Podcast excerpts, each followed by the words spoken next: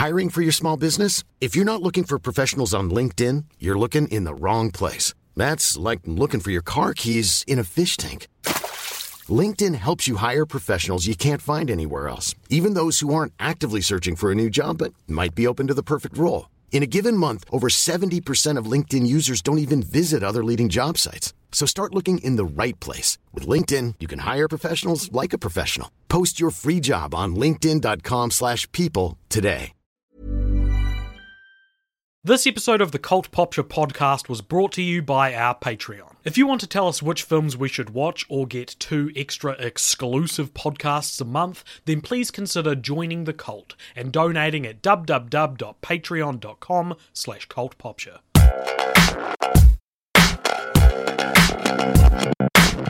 Dun, dun, dun, dun, dun, dun. Is that the Lord of the Rings theme music? Uh, it was supposed to be, but it's not. How does the Lord of the Rings theme music go? There's a, there's a few of them. yeah, well, there's like there's the one like Yeah.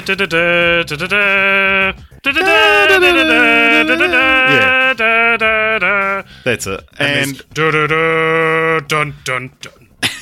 Dun dun dun. And sometimes when I'm singing the Terminator theme music, it accidentally turns into that one because the Terminator th- theme music is. It's like real similar. Um, they're all so- similar. All music sounds the same. That's true. It's all the same thing. Yeah, it's just And anyone same. who tells you it's not is, doesn't know music. yeah, it's the same like. Mm. twelve notes repeated, um, in uh, eight octaves, Wow, and um, yeah, that's cool. Star is Born. Oh, nice. Uh, Let's talk about that. Yeah. So today we're here to talk about, as you could tell by our musical intro, uh, if, if, if you're if you're you know keenly tuned in to what different songs sound like, you'll know that we're co- and also the fact that we said it, you'll know that we're covering, or if you've read the Yeah. the title of the episode, uh, we're covering, and actually also if you listen to last week's episode where I Where we that- discussed the future. yeah. We're talking about the Lord of the Rings franchise. of course, because this is Film Franchise Fortnights on the Cult Popture podcast. And it's been a while, Richard, it has actually, yeah, you're right. It has been a while. I haven't even thought about that. because we, um, I know that we released High School Musical um, a fortnight ago, but we actually recorded that in December.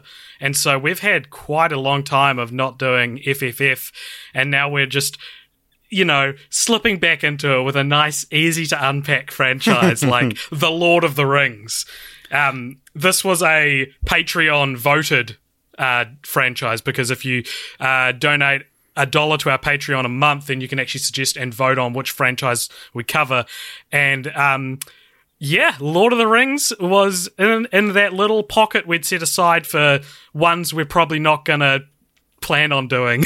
you know, because like like we're not we're never gonna accidentally roll on Star Wars because we've it's not on the roulette basically. like, well, what I'm saying is like there is there are so many podcasts that talk about these tentpole franchises, and despite the fact that we are the definitive talk about franchise podcast, we thought it was more interesting for the listeners to hear us talk about Earbud than Lord of the Rings, for example. And I tell you what, the views reflect that. Yeah, exactly. Um, and so I don't know what we we might get some people listening to this because they're excited to um, Hear us hear talk what- about Isengard and, Yeah, and yeah. Boromir. Yeah, and, and we also might get some because we are from New Zealand, so this was literally filmed in our backyard, um, the country's collective backyard. Um, or we might just get some people who really like Lord of the Rings and want to listen to every Lord of the Rings podcast they can. uh, and wherever you're coming from, welcome. I'm AJ, and I'm Richard. and here we And here, here it is. So, Lord of the Rings, it's a mm-hmm. trilogy, obviously. And we should say up top as well, we got a few people asking this during the week. We did watch the extended versions. We both borrowed the DVDs from friends of ours. I borrowed it from my parents. Oh. They're not they're not my friends. well, I borrowed it from friend of the podcast, Kieran Bennett. Shout mm. out to you, Kieran. And so, yeah, we watched the full, however, however long they are. We'll get to that later on.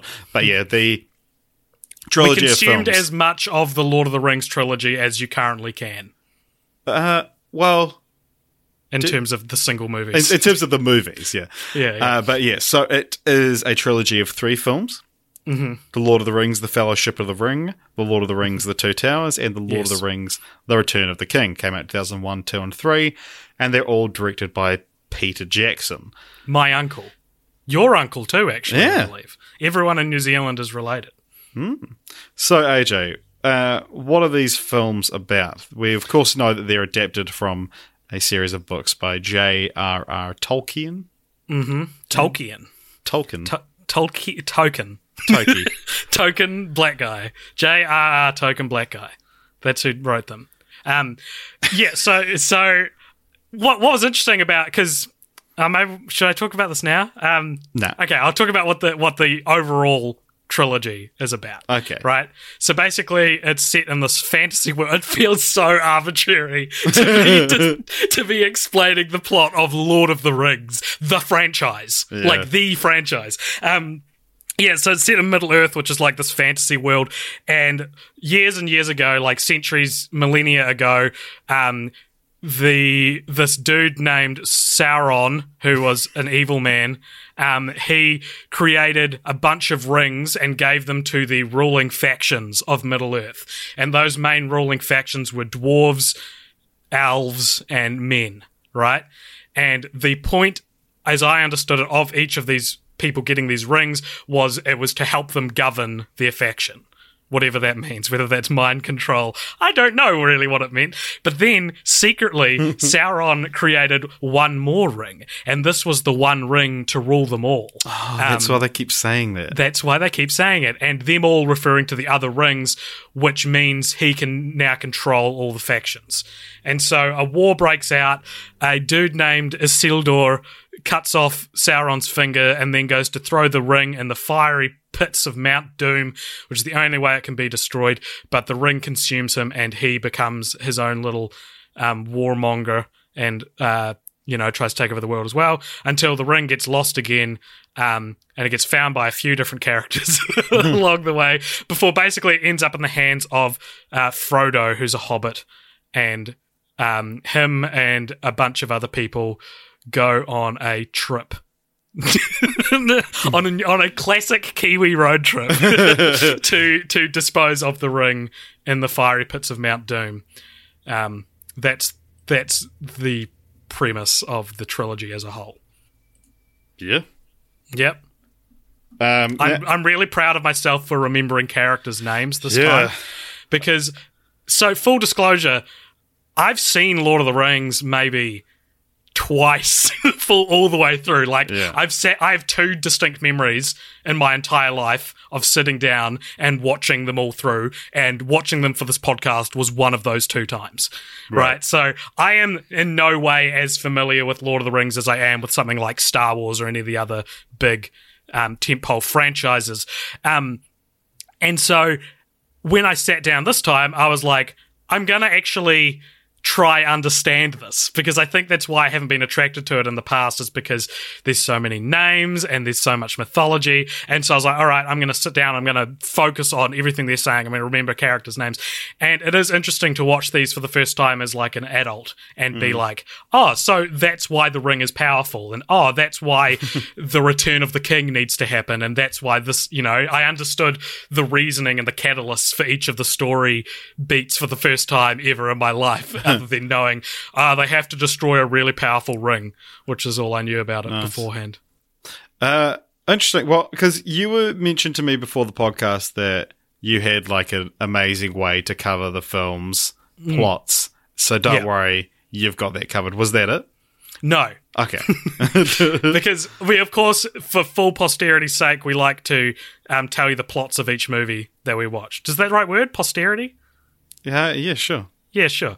Um, and I thought a good way if you because these movies they're actually all filmed at the same time, so they're not very sequely in terms of like how maybe like an Indiana Jones sequel is. Like, yes. We shouldn't even be covering them.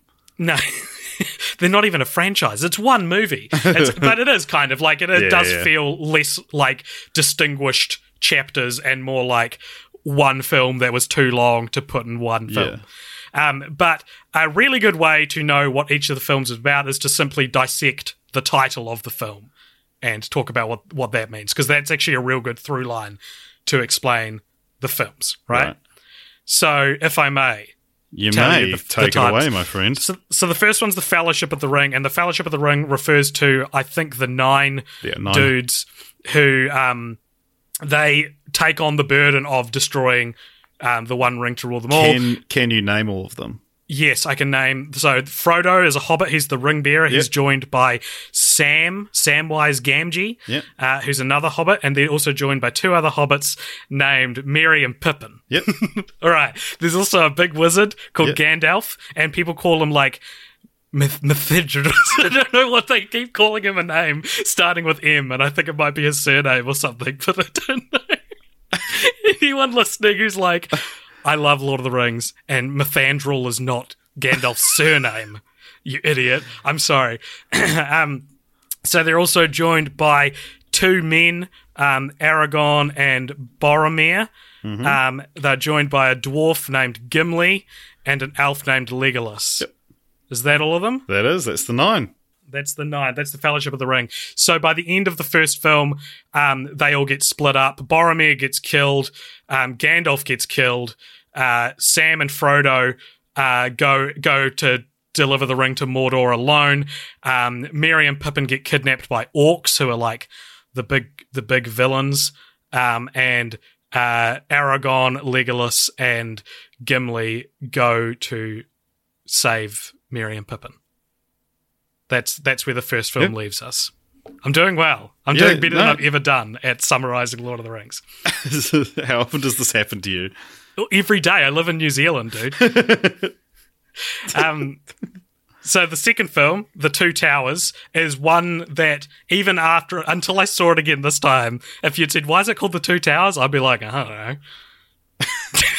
I didn't remember why. So it's called The Two Towers because one of the wizards who used to be good but is now evil and working with Sauron is named Saruman.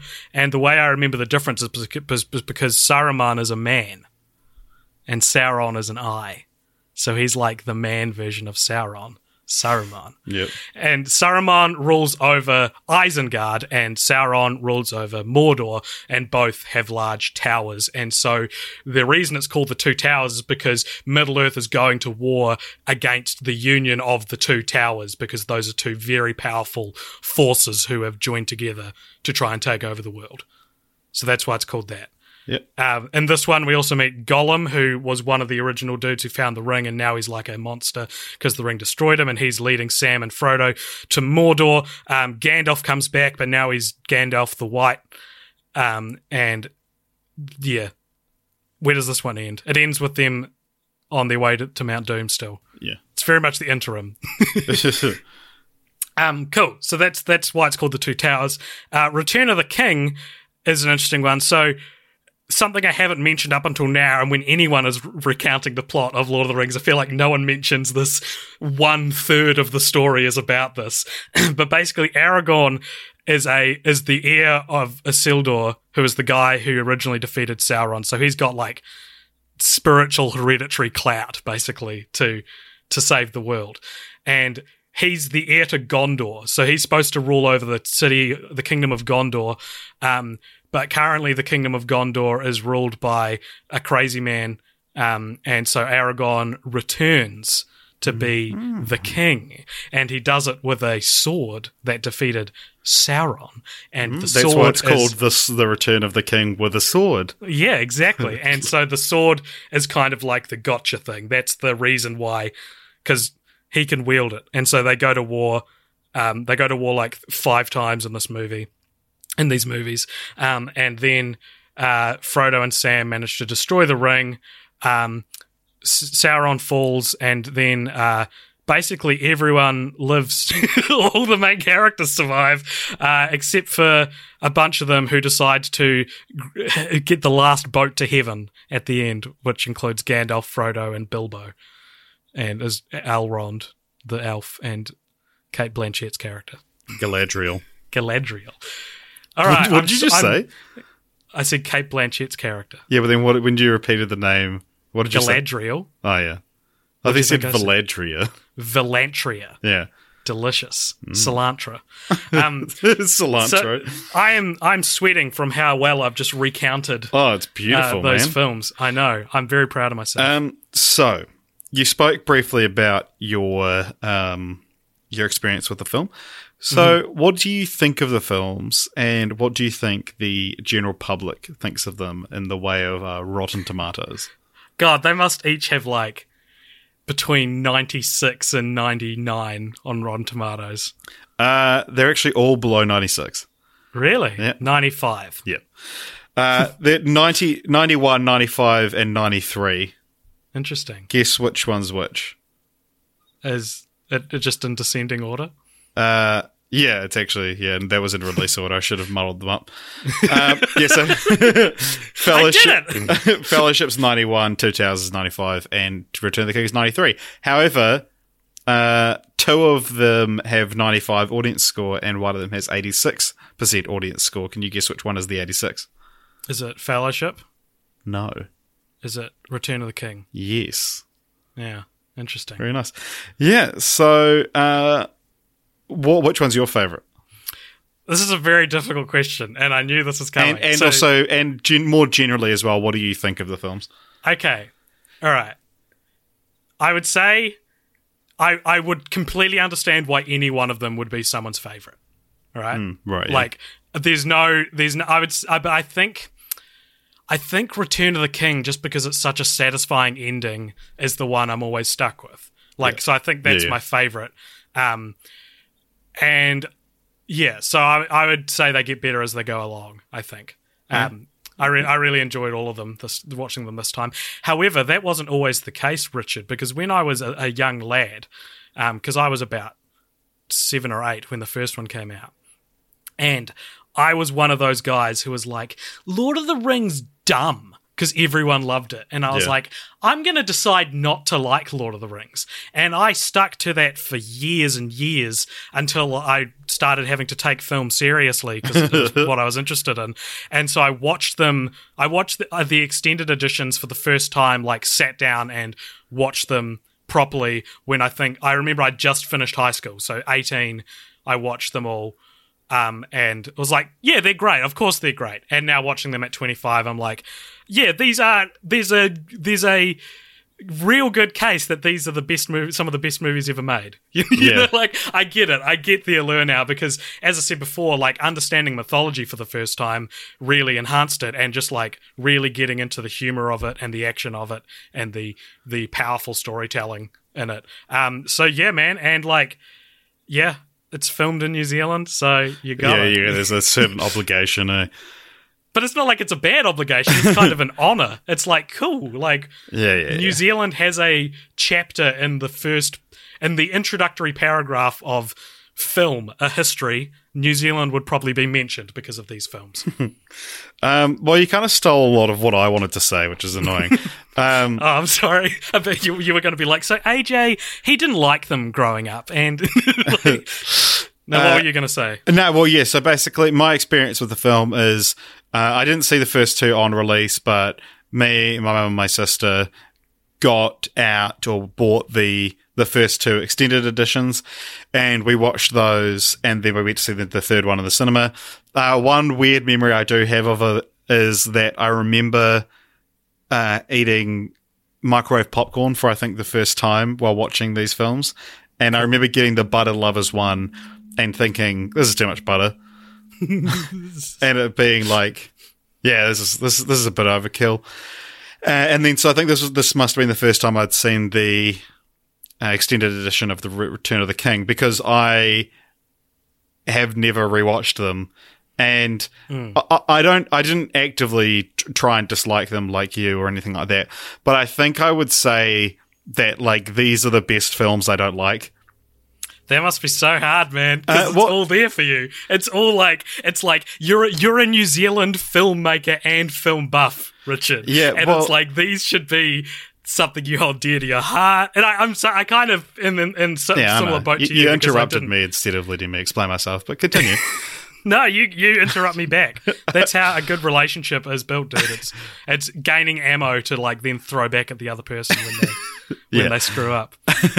uh, yeah, no, I, I don't, I don't dislike them, but like to me, and I, I've said, I think I've said this before on the podcast, but just fantasy just does not interest me, and like, like any kind of like medieval hit, his, history as well, just uh, like it doesn't really excite me. And it's like, you know, some people have Lord of the Rings that they're like obsessed about, and some people have Star Wars. I mean, like personally, like in terms of the big tentpole franchises, mine would be the MCU is the one that I'm, you know, the most invested in actively. And I- I'm not saying it's the best one, but uh, yeah, Lord of the Rings, it's like watching them. I'm like, yep, these are these are fine, these are enjoyable, but they're just not really for me, to be honest. And it, it is a show. Like, uh, it's same as watching Game of Thrones. I don't because I don't watch Game of Thrones, but I don't feel like I'm missing out on anything.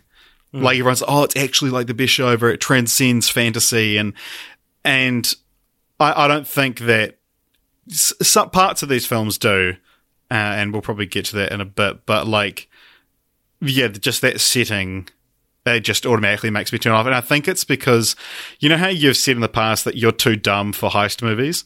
Yeah. Yeah, see, I think I'm smart enough for heist movies, but I'm too dumb for fantasy because I. I like I love I like I love a good heist movie, but fantasy it's just like there's so much mythology and world building to take in, and it's like I know you can really sit down and it just comes second nature to some people. Like they love hearing about Isengard and and all these different things, and it's just whoosh, just goes straight over my head. And uh, and I, I mean it's it's also probably it is for lack of trying because I'm not sitting there forcing myself, and I, I did for a little bit in these films, but there's just so much to take in. Having said that, though, I do agree, and I w- that like there is an argument to be made that this is these are the three greatest films ever made, and I'm not, and I don't disagree with that Yeah. at all. Like, Wow. That's Um, awesome. like yeah if someone especially like the production of these films if someone was like what's the greatest film production of all time i'd be like the lord of the rings trilogy uh, Yeah. like undeniably like the likes of this had never been seen before and i don't think will ever be seen again Dude, specifically the pre-production is what Oh, yeah. impresses me the most. Yeah. Like, so y- there, there's an old adage: you make a film three times, right? So you pre-production, production, and post-production. So you you plan it, you film it, you edit it. The filming of it's great, and it's like, yeah, man, they must have been filming every day for like seven years to finish this. And it was the, like 18 months yeah was the whole thing, the whole trilogy. yeah 18 months Only eighteen months for the whole trilogy. yeah well you think about is- like how long it usually takes to shoot a film like one to two months Yeah, I guess so. There's a lot of locations. There's a lot of location scouting. Yeah. But that's what I'm going back to. Is that, that's why it would have only taken 18 months because the 'cause it's like pre-production three years of pre-production. so fucking long. Yeah. yeah. So that's when you work. You you find the private farm that you can build Rohan on, and that's when you you like make the Yeah. armor for the orc and the, like that's out of focus in the background. That's yeah like it was like just one dude made all the chainmail oh my god, and it's That's yeah, amazing. like fucking hell. And um, yeah, I mean, from a production standpoint, I I cannot deny how amazing these films are, and how, and, and again, like I'm I'm not ashamed of Lord of the Rings being synonymous with New Zealand, even though I'm not into it. And I've been really since we have since we started this podcast for almost three years. I've been nervous to do Lord of the Rings because I know deep down I don't like them. yeah. um, And now you're doing it, and it's fine. yeah, you know? and so because I was really worried to- on how to how to express that opinion because I don't think I'm really going to say anything negative about them for the next however long this podcast is. Mm. But just know deep down that I, hate don't them. like these films. like, yeah, I don't. I, I do not hate them, and I do not dislike them. But they're just Yeah. like I, I don't really. I don't think about them. We've had because we've been doing this for so long, we do have like this looming question over us that's like what's either the best franchise we've covered or what's the best franchise of all time.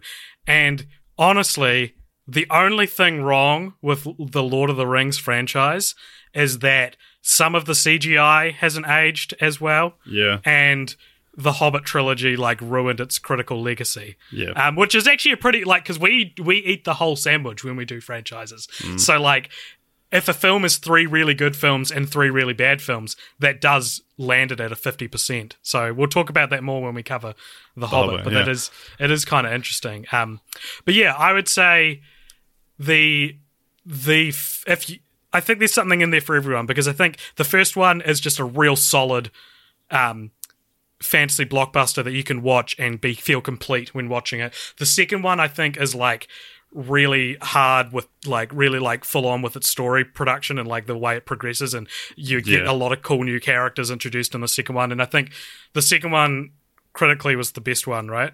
There was the most Uh, yes, yeah, yep. yeah, yeah. And I can, I can understand that because even though, as I said before, I find the story of Return of the King so satisfying. Like the ending, watching it last night at like 2 a.m., I was getting like chills when he's like, don't you dare let go, and all the like other wonderful like moments of Oh, we'll, we'll, we'll get to this. yeah, yeah. Um, but the Return of the King does have the most, especially the extended edition. I think does have the most amount of like, huh, that's kind of weird, like moments. Yeah, there's a It's- it's- few. it- it is interesting watching because I watched um, parts of these with Jess, who's who was very familiar with the theatrical cuts, Mm-hmm. and um, so watching it, and because I'd only, apart from Return of the King, which I don't even remember that well, uh, Mm. I'd only seen the extended version. So she's like, "I've never seen this bit before," and because there was one scene that went on for t- for ages, and we were like, and she was like, "I've never seen this," and I was like, "Yeah, they could probably Right. cut this." Right. You you- okay? You messaged me saying there was a moment where Jess was like, "I've never seen that before. That's pretty dumb." Can I guess what that was? Yeah. Was it when um uh Faramir is talking to his dad and then he like his dad I can't remember his name, the steward of Gondor, the bad one Uh, of the bad Denethor? guys. Denethor, there you go. Um, he like looks over and hallucinates and sees Sean Bean's Boromir like turn around and like wave at him, and then he like vanishes. And I was like, that was so stupid. That was that like was that what you were talking about? Uh, I don't think so. From memory, I think when I messaged you was um, Saruman's death scene. Right. No, that's a that's a fame. That's like considered one of the scenes that from I think it, that's a significant scene that's in the extended cut that like Yeah, sh- people people have strong feelings about basically. Yeah, um, because I think that just it just the talking beforehand went on for ages, and she was like, "What is this?" Dude, so that's another thing. They all have this, but Return of the King, its biggest blemish, um, is that like people talk from like miles away, and they're, and they're like they're like. Hello, Saruman. And he's like, Gandalf, you've come back. And it's like, he's on top of like a 30 foot high tower talking to the ground. And it's like that, surely, like, be like, hello, Gandalf. And he'd be like, is that Saruman? this so like like Theoden is like rolling, you know, running back and forth in front of his army on the horses, being like, "We're gonna go fight!" And there's like this dude at the like the ten thousandth man back, and he's like. I don't know what's going on. I don't know. I don't know if we're gonna be galloping to war yet. Like, cause, cause it's so funny because like I have to imagine like Aragorn when he's like, "There'll be a day when when me- the the world of men falls, but it is not this day." There's got to be like someone whose job it is, like thirty people back, to be like, uh, "There's a day when man will fall." But it's not this day, and then someone else. But it's like Chinese whispers, or a, a less racist version of whatever that game's called, telephone, that goes all the way back. Chinese to, like- telephone. Chinese telephone that goes all the way back to like the last person, and by that he's like, it's like it's like completely different. He's Yeah. like he says that uh, He says you're gay.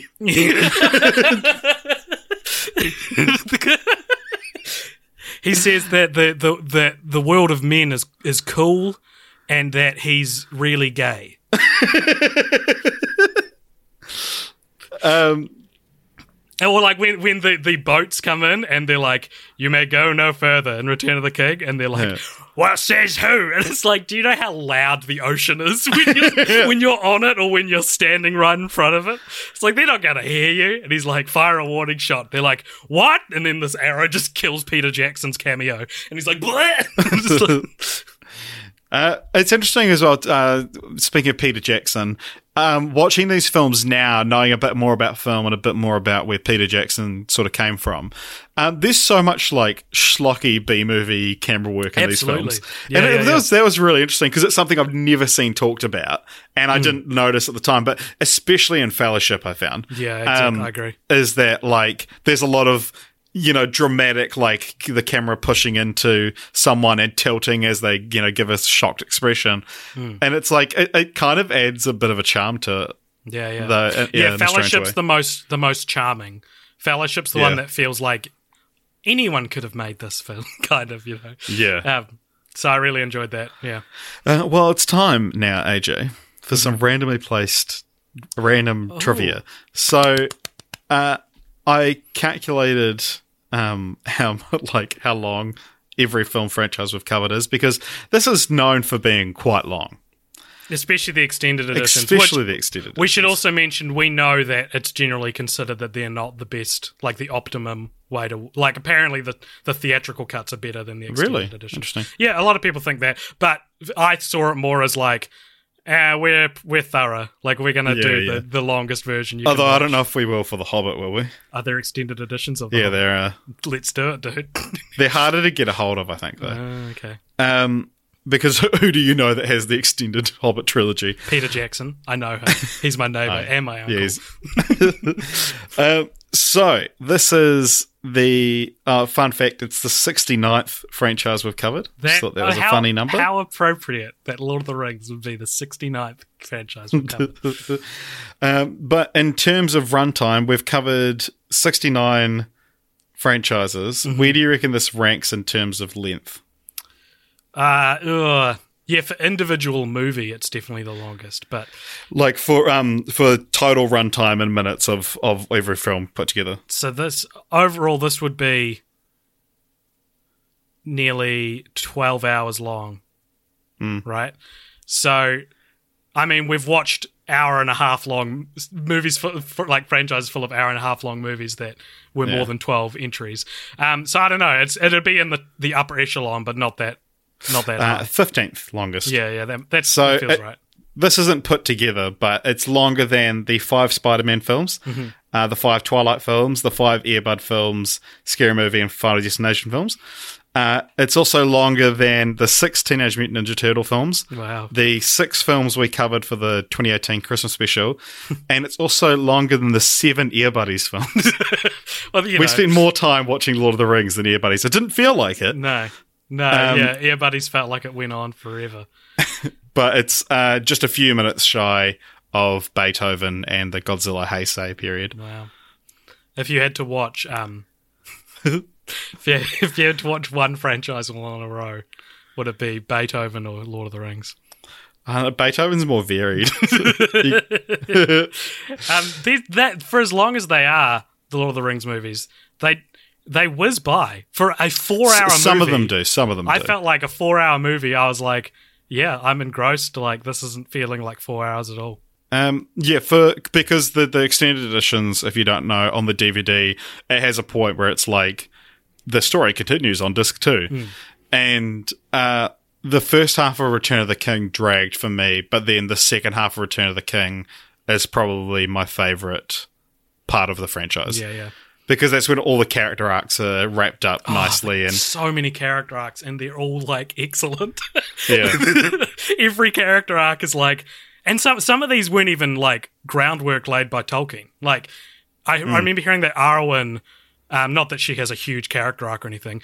Arwen's only mention in the original Lord of the Rings is in the appendices. It says Aragorn ma- married someone named Arwen.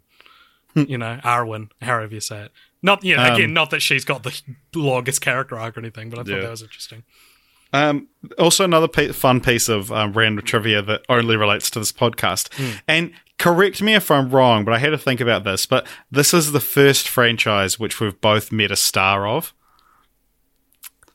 Because- Um, yeah, maybe. I mean, technically, technically, um, uh, Chris was in Yeah, yeah. was in American Pie, But, um, as, as But no, look, this is this is the first franchise that we've both in person separately met a star of. How to find meat.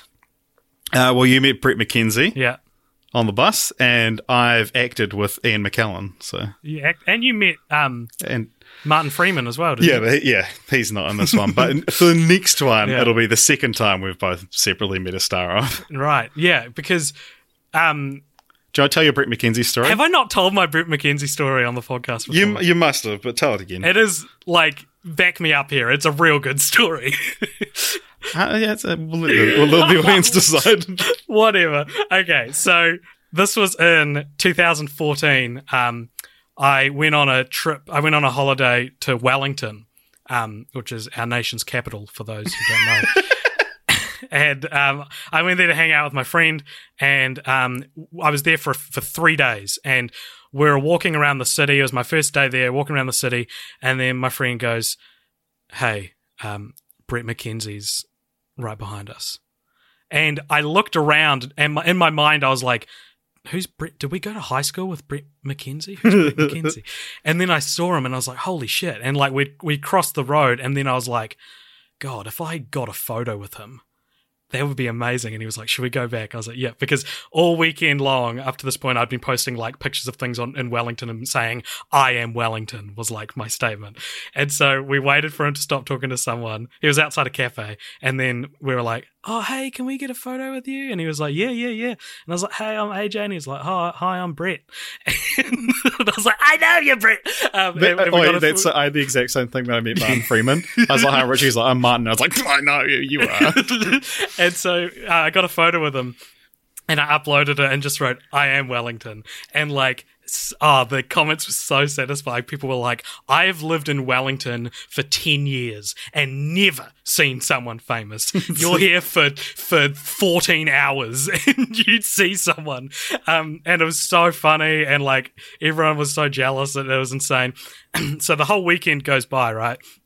And um, the night before I'm set to fly back, I was going to fly back in the morning, and I'm looking at my my plane tickets, and um, and I'm like, oh my gosh, this is a month out. Like I'd accidentally booked to go back. I was there in September, and my my flight back was in October, like exactly a month away. And I was like, shit. So I like rang them up, and they're like, oh yeah, we can change that for you. You just go there and da da da. And it was like, so it changed from being like a seven a.m. flight to like a one p.m. flight.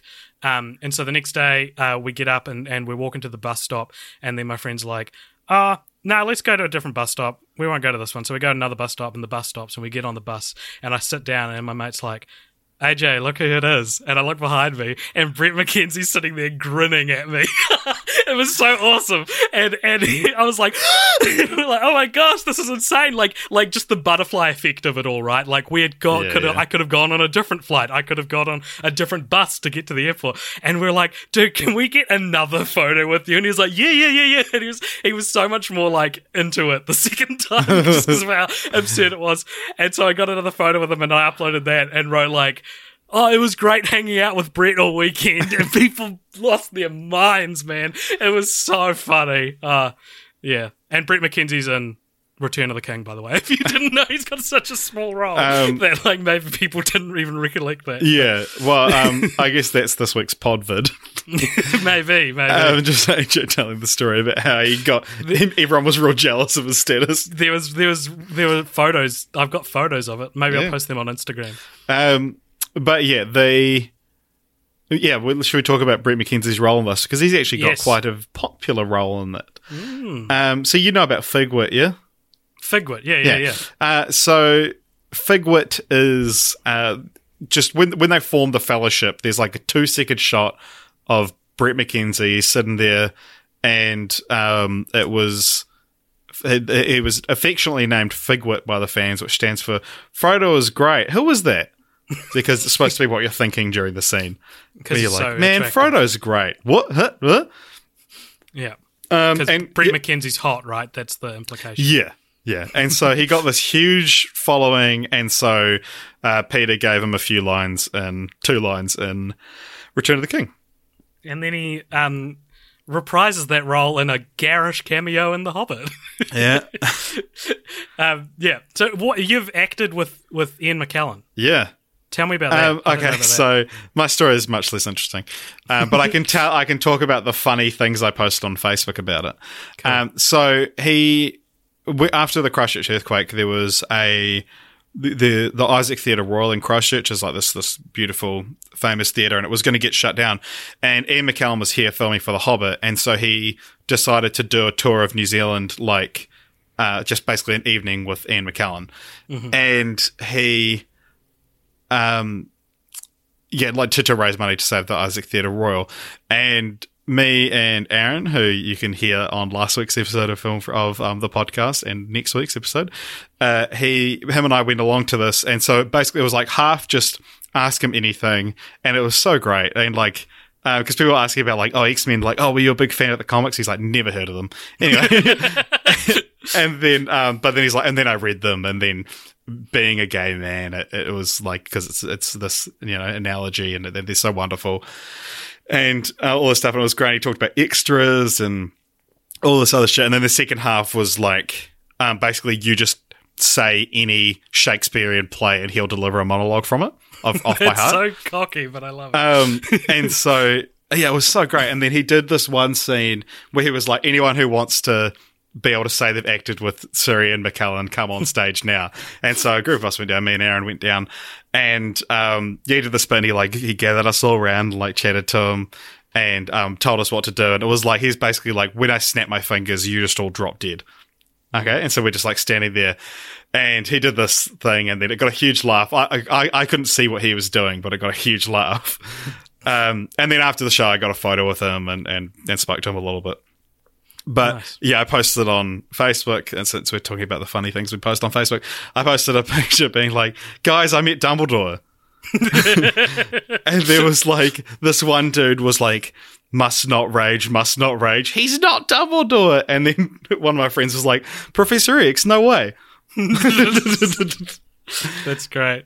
Uh, um, we should post these photos on um, Instagram and be like, AJ and Richard hanging out with the stars of Lord of the Rings. It's like me with a Bret McKenzie who has four seconds of total screen time, Yeah. and you with like the hero of Lord of the Rings. Yeah, and then for, and then we could do it again next week, and I'll put my photo of Martin Freeman, and you can put your same one with Bret McKenzie.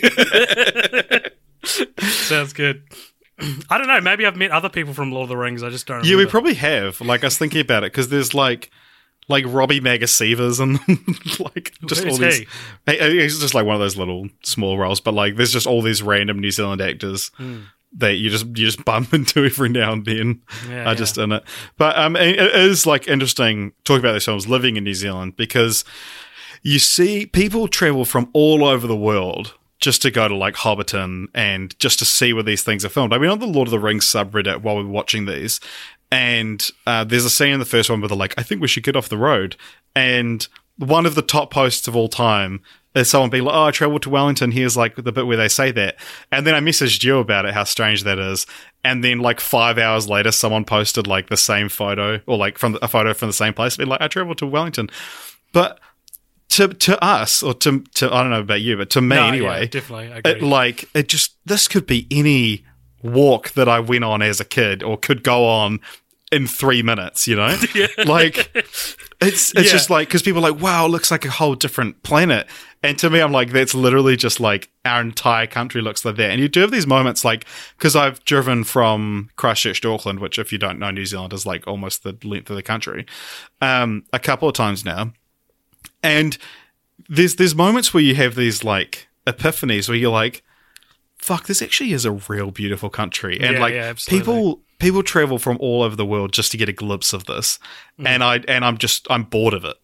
Yeah, yeah, because so cultural identity in New Zealand is real interesting because for for someone like me, and I won't speak for you though, I feel it's probably similar, but someone like me, um, for a lot of my upbringing, I felt quite outcast because uh, sport is a big part of our culture, and like drinking beer is a big part of our culture, like all these things that I just wasn't really interested in. Yeah. and I do like a good beer now and then, but sure, I don't Um, really go for the sports. no. And so I like I think even though I was into film and into storytelling from a young age, I think New Zealand was like the the idea that I was rejected from New Zealand cultural identity was like wrapped up with Lord of the Rings, and maybe that's why I didn't like it because growing up, like through high school, I'd tell people I was like, "Oh, I hate New Zealand. Like nothing happens here. It's real boring." Um, and I've since changed my tune a bit. I quite like um, a lot of it, what we've got going on here. But I remember going. I was doing a my first ever freelance video job, um, and someone picked me up to drive me to um, Akaroa, which is a French settlement just outside of Christchurch. That's like this beautiful beach. Um, it's real weird. real weird place compared to like other places in, in, in like the immediate vicinity.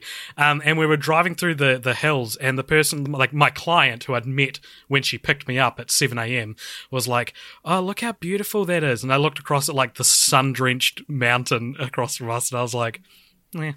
like, like you just see it so often that it's Yeah. you know, you just don't really register. We did so many road trips. I used to live in Nelson, so many road trips from Nelson to Blenheim when I was like six years old that it's just like, this is just what the world looks like. Yeah, and I think that's the thing, eh, is that we're we grow up just thinking that the whole world is like this, but at the same time, like you know, people people grow up in urban areas their entire life, and and you know would kill to have a glimpse of what we take Hmm. for granted. But at the same time, like I would love to see Times Square, you know, Yeah, man, exactly. I've got such a desire to Yeah. travel to America one day. And I I think there's like, um, th- yeah, there's there's a couple of different types of like travelers, and I think because I went to Thailand with a group of friends, and they were all like, "Oh, we want to like look at all the temples and all the old shit," and you know, like because you get people that travel for history and people that travel for contemporary stuff, and I think I'm more interested in like.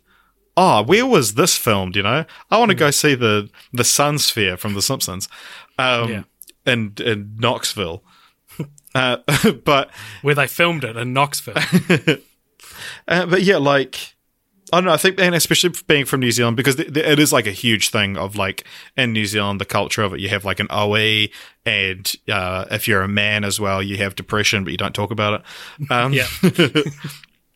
and then you just kill yourself because we have one of the highest suicide rates in the this is the developed world. stuff Lord of the Rings doesn't show you. Yeah, yeah, exactly. Um, but and it is a real problem. But anyway, um, that, that's part of New Zealand culture to have like your OE, your overseas experience, and a lot of people do it like after university slash college, um, or after high school. They take like a year to just travel the world, and it's like such a part because we're so secluded from the rest of the world that. But then people do the same to come here, and it's like, yeah. I've never, I've never had an. OE. Yeah, neither. Well, I mean, I've gone overseas, but I haven't. I still want to do that, like live overseas for Yeah. like a year or two. I've never had enough money to do. Yeah, now I'm like so that. bad at saving money. Yeah, same. Um, yeah, and another So thing subscribe to, to, our consider, Patreon. Yeah. Another thing to consider here as well, if you didn't know, um, you actually can't go to a lot of the locations they filmed Lord of the Rings in. Yeah, yeah, true. Like a lot of them are secluded or private. yeah, Um, like the big, inaccessible. yeah, the big one is Hobbiton that you can. Yeah, have you been to Hobbiton? no, never. No, neither. I've driven past it a few times Same. on a bus or whatever, but It's never. near Hamilton, yeah. it's in Matamata. That's right, yeah. Yeah. Uh, What's how- the matter matter with you? is the the joke. um, let's see. How far am I from Hobbiton? Um, yeah, I just want to see like how easy it is for me to get to Hobbiton. Like, like Brent in Texas, if you're listening to this, like, um, ugh, directions to Hobbiton from my house. Two hours. I could get there in two hours. And you still you haven't. yeah, for like you know, it cost me what thirty bucks petrol. Yeah. Um, and well, yeah, maybe, maybe, you know, you know, 40, 50 bucks petrol round trip. And I just, I actively, every day I wake up and choose not to go there. uh, that's that's depressing. We should not be doing a podcast on like a cherished franchise like this and be Yeah. like, yeah, I live two hours from one of the most iconic film sets of all time. Not gonna go. I, I, I, I would like to go sometime now after watching the films again, just because Yeah. it's like, you know, you may as well. Um, but yeah, it is so funny that people are willing to spend thousands and thousands of dollars to do this. It's like when um, Childish Gambino came here recently, and it's like to do this once in a lifetime concert experience, and it's like, oh, cool, that's like an hour away. yeah. I'll just go. Um. Okay. Who is your favorite Lord of the Rings character? I feel like this is an, an important part of Yeah. discussing Well, the series. Uh, okay. I think probably Aragorn. And it's really interesting because Viggo Mortensen is so hot in these movies. uh, but then he's not really in real life. He, he, he is he is a handsome man, but he's not like, you know, ravishing. But in, in Yeah, these yeah. movies, he's so handsome. Uh, and he's just a cool character. He's very badass, very stoic. Everything, you know, a man kind of desires to be. And, but they don't tell anyone about their depression and Yeah, yeah, exactly. Um, cool, cool. Um, I would say my my MVPs would be um, Sam. Yeah, Sam's great. because he's such a such a noble and wonderful. Yeah, despite the fact that Frodo's just a massive dick like the whole time. But but the thing is, uh, Elijah Wood's are, like real good in these as Frodo, and I think that's what saves it. Is like it's not like a bad actor being a little shit. It's a it's an actor who you've who's developed a character that you've grown to love for. Yeah, two, you're seeing him get and a half corrupted, min- yeah, yeah, yeah. Um, and I really like Gimli because he's like my spirit animal. Um, on on Instagram, on Instagram right now, my username is Big Gimli Energy. So go follow me on Instagram. um, and uh, I'd have to say Smeagol. Smeagol is such a good, or Gollum is such a good villain. So good, like like the definition of a sympathetic villain, right? Yeah. Like so much about him is so cool and so well, and like you, it, you were like, "Are you gonna?" You asked me if I was gonna do a Gollum voice on the podcast, and I was like, "That's like doing a Michael Caine impression." Or, yeah, no, but you were like, "Hey, can I talk about impression. Gollum's voice?" And you were like, and I was like, "Yeah, sure, if you do it in Gollum's voice." And you were like, "Ah, "I don't want to talk about it now."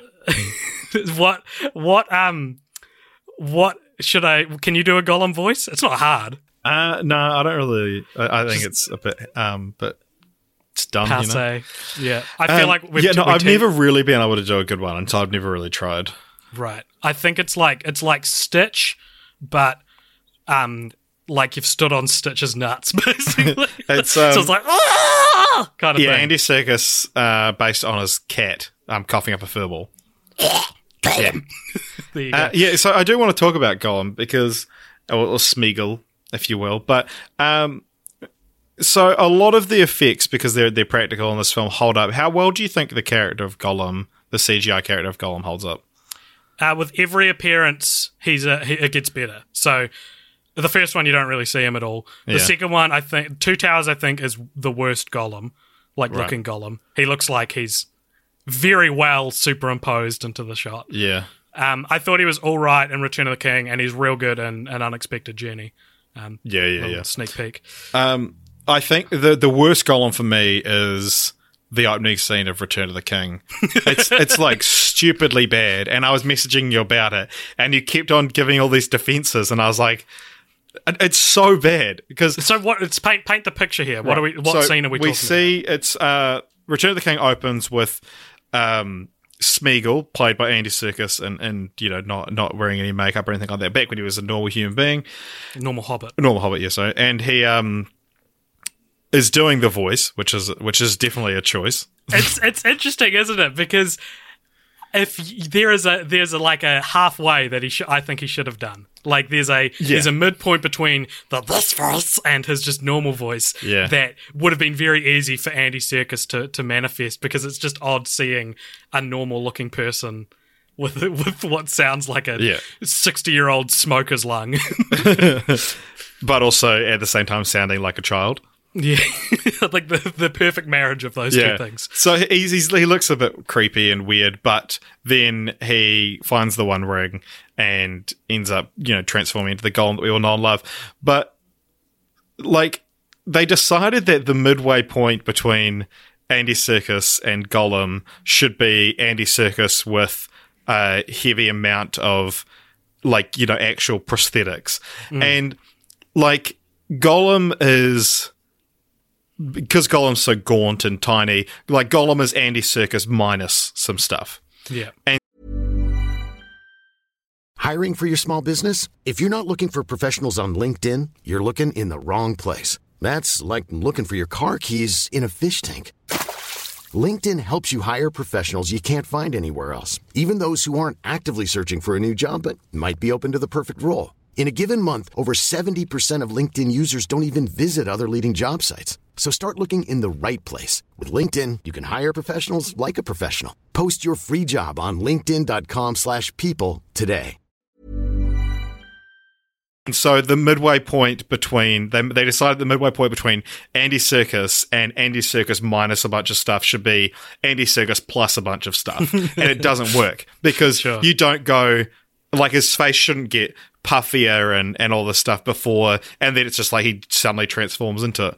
It's like um Christopher Nolan said that like one of the only you know proper CG things in any of his films is Two Face in The Dark Knight because he said they tried, but no matter what, you're adding to his face, and you need to be taking it away, taking away from it. And I think, yeah, they, the same thing. They should have done it with CG. Gollum is like a thousand years old, though. So it's very possible in that time that he grew larger and puffier and then I disagree. okay. Uh, yeah, no, I, I- just thought, it, and it just doesn't look right. It, it looks very, very strange. And, It is. It is odd. like it is. It feels like yeah, the wrong decision was made. I I love that scene. I love Oh, yeah, yeah, see, seeing the origin of Gollum. But yeah, And I the- hate and the- when the close up of him biting into a fish. That was like one of the scenes I remembered real clearly and thinking, oh, this is disgusting. the, the the the the mini plot twist that it was actually Déagol who found the ring and not Smeagol as well. Mm. It's like, oh, that's interesting. um, Oh, but yeah, no, I do I do agree that there was some weird decisions made in portraying not only Gollum as a hobbit, but Gollum transforming into Gollum. yeah. Well, they um they they, they weren't originally set on Andy Serkis playing Smeagol. Like, like you know, they, like having play having him played Gollum and Smeagol, they were like, "Oh, who should we get to play Hobbit?" Smeagol, and then they're like, "Oh, we don't really want Andy Serkis," and they're like, "Wait a minute, what? Yeah, like it needs to be Andy Serkis." like, Well, no, and I agree with that because he, you can see Andy Serkis in yeah, Smeagol. definitely in watching face. it now. There's a lot. Yeah, I can see a lot of it. Because, like, Hmm. I guess now that I'm more familiar with Andy Serkis, Yeah, yeah. um, but I think yeah, the character of yeah, it, it's great character, great great performance, Hmm. and uh, apparently there was a big push to get him nominated for uh, supporting actor uh, Oscar, but the Academy regulations require the actor to be physically seen on screen. Ugh. Yeah, but I mean, we've had we've had a very long discussion about Andy Serkis, and it's like, yeah, the Go- his performance as Gol- as Gollum is fantastic, Yeah. but also the hard work of the guys at Weta Workshop is like phenomenal, and it, it maybe hasn't aged perfectly. But it's not the worst aged effect in the franchise. What do you What do you think? Um, I think the worst aged effect in the franchise is. Um, is it uh, the hobbits against real life people, like normal sized people? Uh, that does look weird, and every time you see the hobbits like at a wide shot, you're like, "Oh yeah, they're real small." like, yeah, yeah, it does a good job of making you forget that they're not normal size when they're around other people. Yeah. which is actually a good thing because you you would think that'd be such a headache for every single thing you film Yeah. of them, but because they maybe and maybe this is why they did it because they separate it so that there's two groups of two hobbits and one of them has Smeagol who used to be a hobbit and is on his legs anyway, like on his hands and knees anyway, and separate that with the humans. Although Gimli's a dwarf and isn't a dwarf in real life. yeah, him and Ian McKellen are like the same height.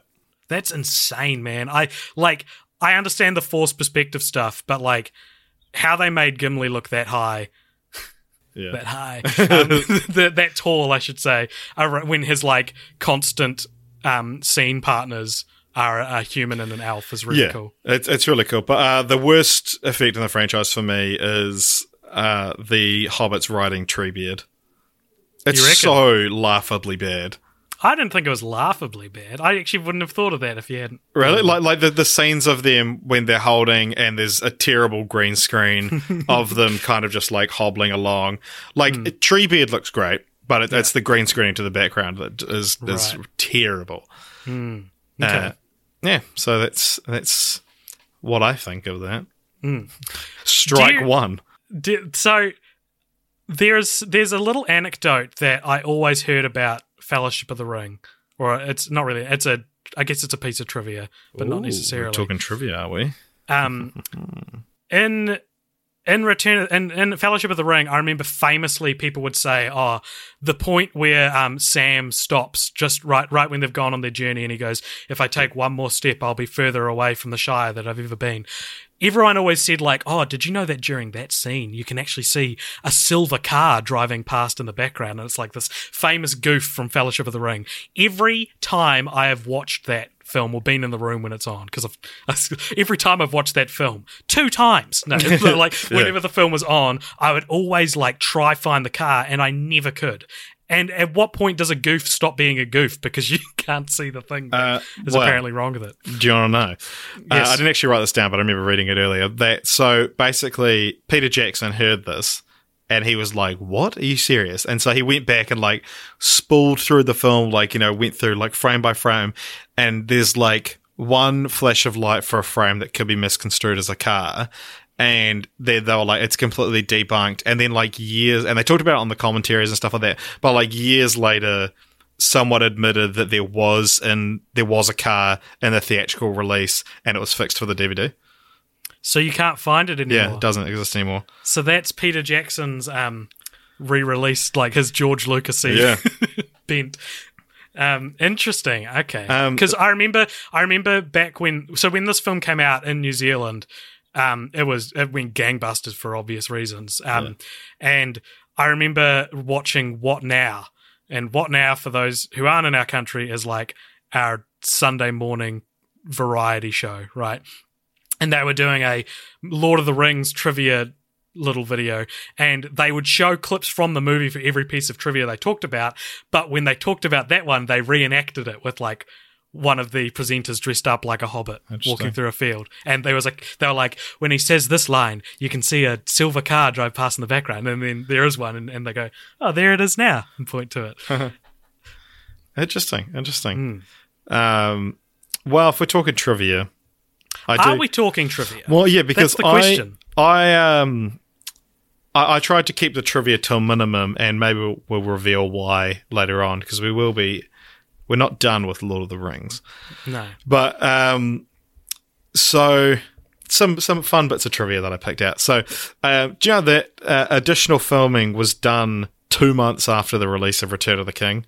Uh, when they go through the like path of the dead, there's a shot of skulls on the ground, yeah and that was filmed after the film won Best Picture at the Oscars. oh that makes me uncomfortable and it was I don't like that at all. Added only to the extended edition DVD, which came out like a year later.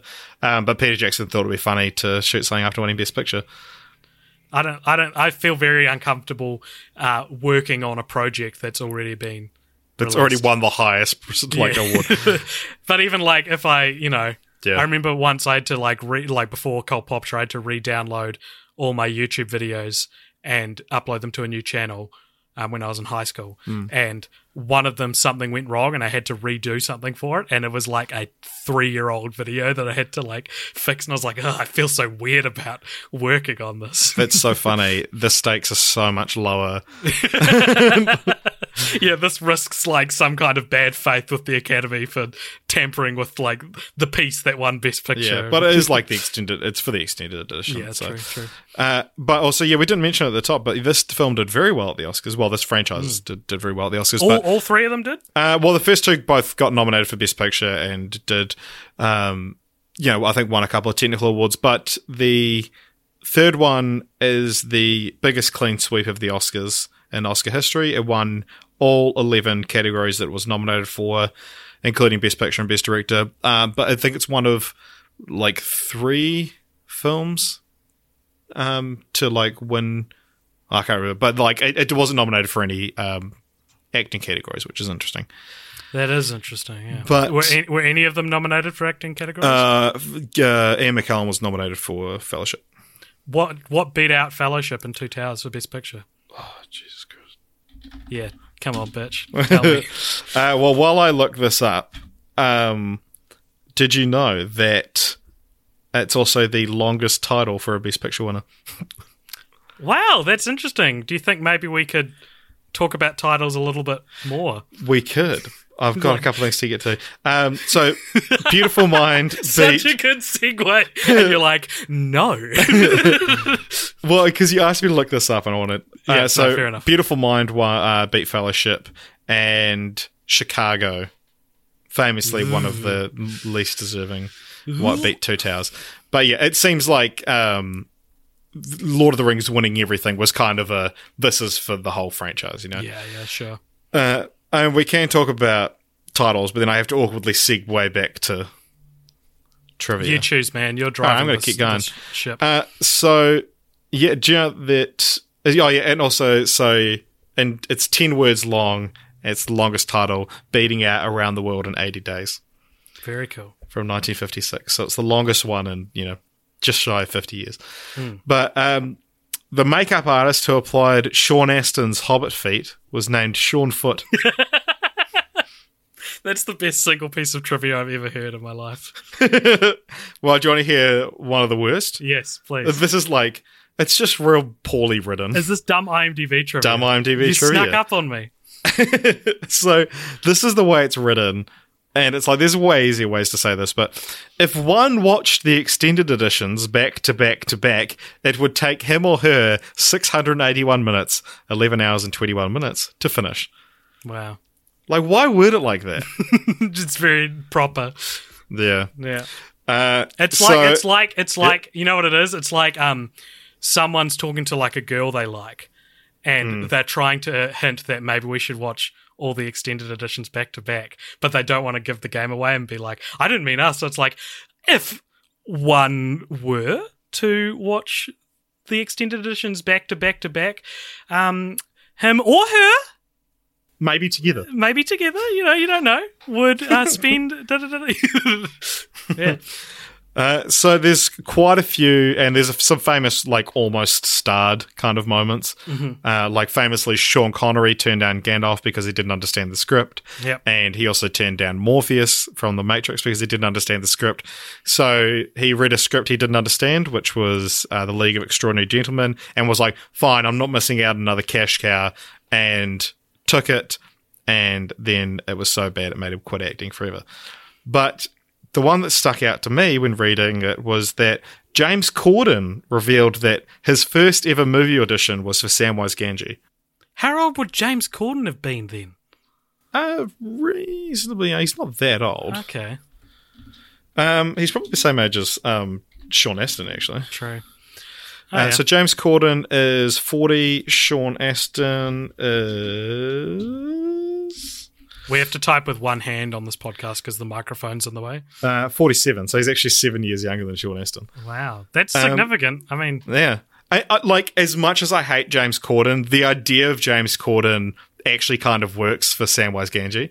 oh yeah, but Sean Astin is incredible. Oh yeah, Sean Astin's amazing, but like the the fat put upon, Yeah, yeah. kind of annoying, but slightly endearing in his younger years. Yeah. Um, and British. yeah. Uh, yeah, could work well. No, the Uh, problem there is that um, he wouldn't have been able to convincingly portray a Samwise Gamgee who doesn't want the ring because James Corden famously steals the spotlight in every interview he's ever done. So it'd be like, "The ring is mine, Sam," and he's like, "Well, maybe give it to me for a bit, huh? How about we do that? Yeah. Why can't I be front and center on on the the DVD cover? I don't know." Um, but and also one of the most interesting pieces of trivia that I found is you know Legolas only says three words to Frodo in the entire franchise. I have I have a story about this piece of trivia. Really? so Uh, well, I'll, you, I'll you, just, you, yeah, you I'll continue finish yours it. So, yeah. uh, yeah, he only says three words to Frodo, which is "and my bow," which arguably isn't even to Frodo; it's like to the entire Yeah. Fellowship. yeah. But yeah, what's your story, mate? Um, I I remembered that piece of trivia, but I remembered it slightly wrong. And for some reason, in my head, it was: Do you know that Legolas only has eleven lines in the whole trilogy? Because if you hadn't seen them in a while, that might actually make sense. You know what I mean? yeah, he doesn't speak that much. he doesn't speak that much. Um, and so in the first film, I counted each one of his lines, and when it went past eleven, I was like, uh, "It must be like." 23 lines in the whole trilogy or something. And then I got to Return of the King and he's like doing this big monologue about the the the damned, the ghosts from Gondor and stuff and I was like, all right, this trivia just isn't true at all. and so I looked up what it was and it was the he only speaks Uh, to Frodo once. And then so and then at the end when they're all like they all gather by Frodo's bed after the after they've destroyed the ring and like one by one the characters come in and like hug Frodo. Um Legolas like it's real funny because they all come in and Frodo like says their name and Aragorn comes in. He's like, Aragorn! And then Legolas comes in and he doesn't say anything. They just like Yeah, look yeah, at each yeah. other and smile. And then Gimli comes in. He's like, Gimli! It's like, he's, he's actually for like Elijah Wood made a character decision that he's forgotten Legolas's name.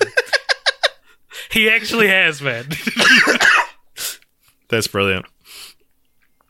Um, one other thing that I also quite liked on the Wikipedia page, and if I was Peter Jackson, I'd edit this.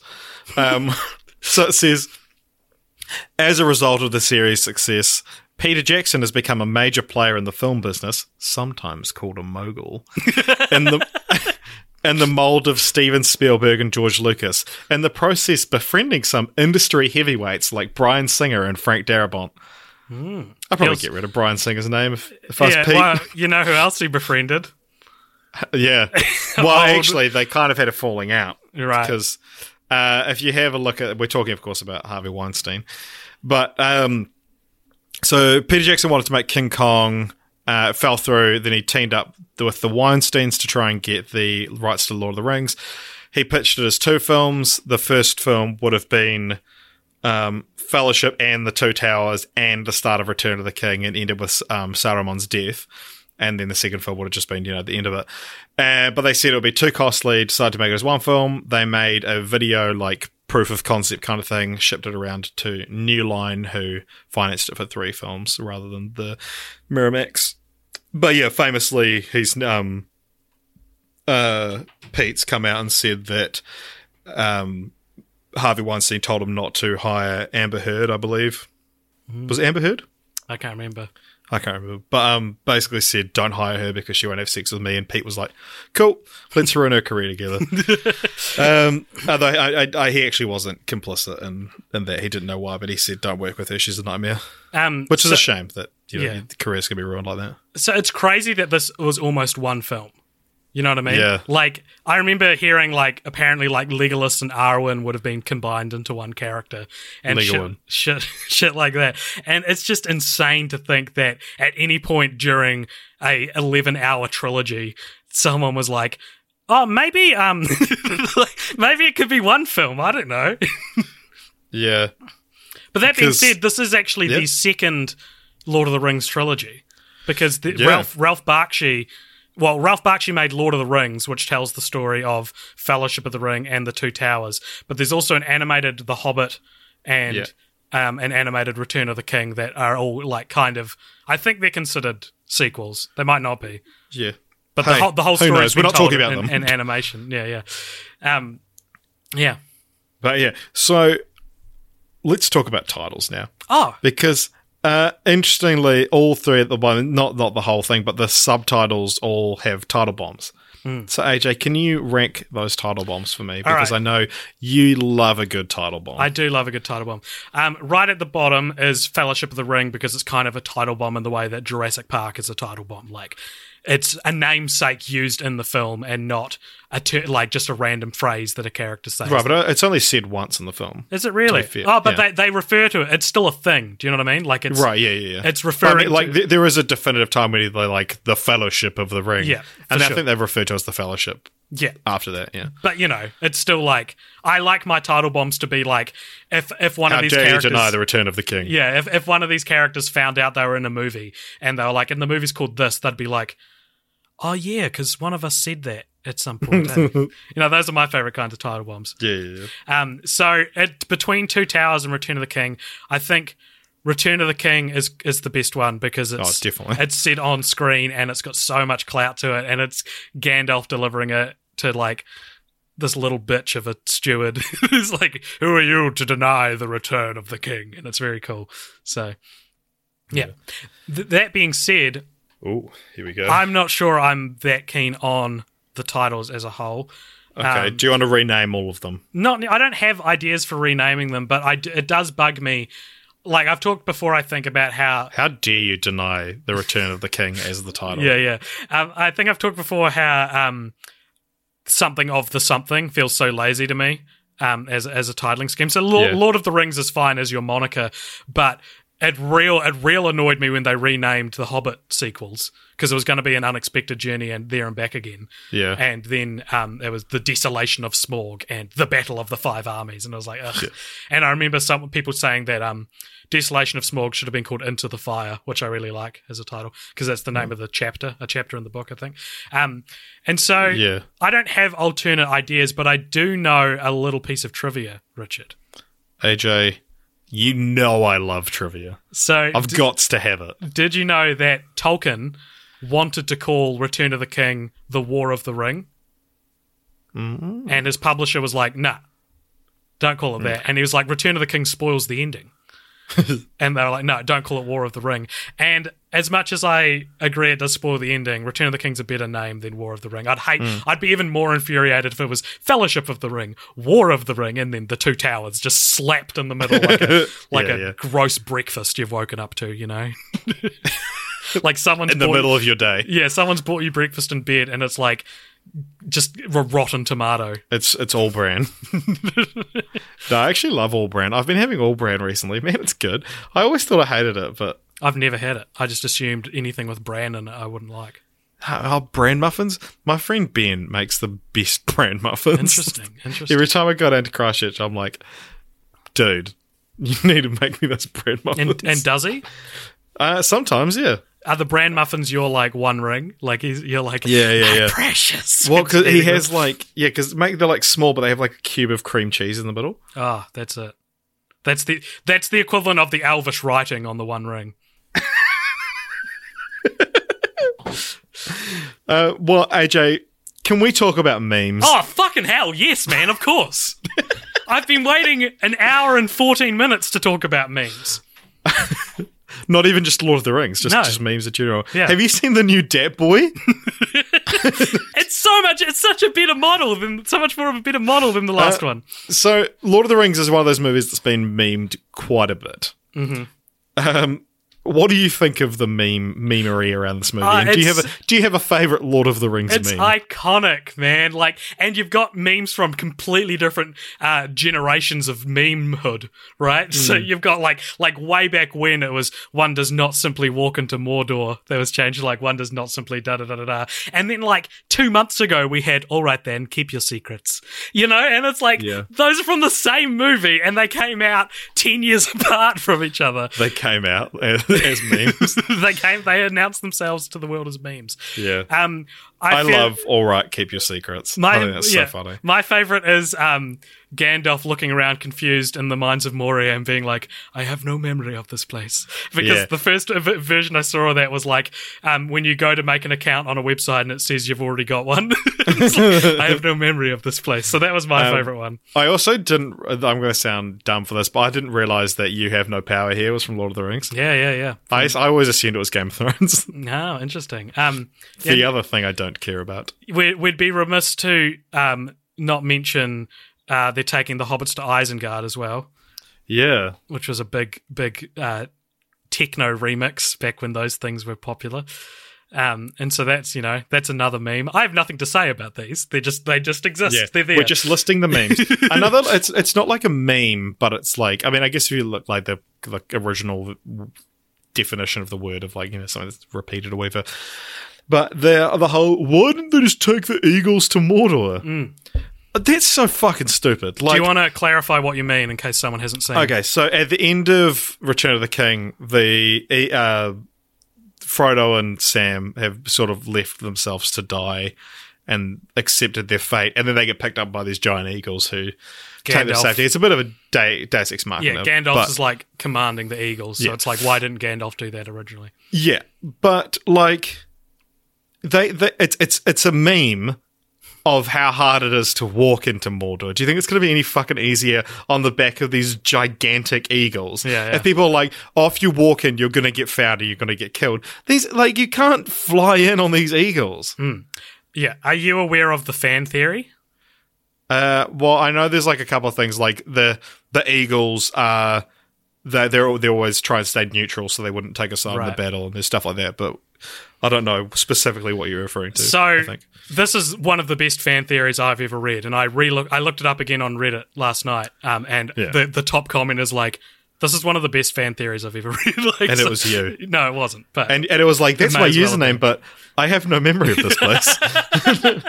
um, no, so the theory is is that Gandalf was like um, after he because he escaped um, Sauron's Saruman's tower back back when he went to and he discovered he was evil when when a moth flew past him and it kind of implied that the eagles like rescued him from the or does it actually show it I can't remember um, but the theory is, is that Gandalf, when he got when he got out of Isengard the first time, actually had like counsel with the Eagles and was like, "Okay, you you guys need to carry the ring bearer to Mordor."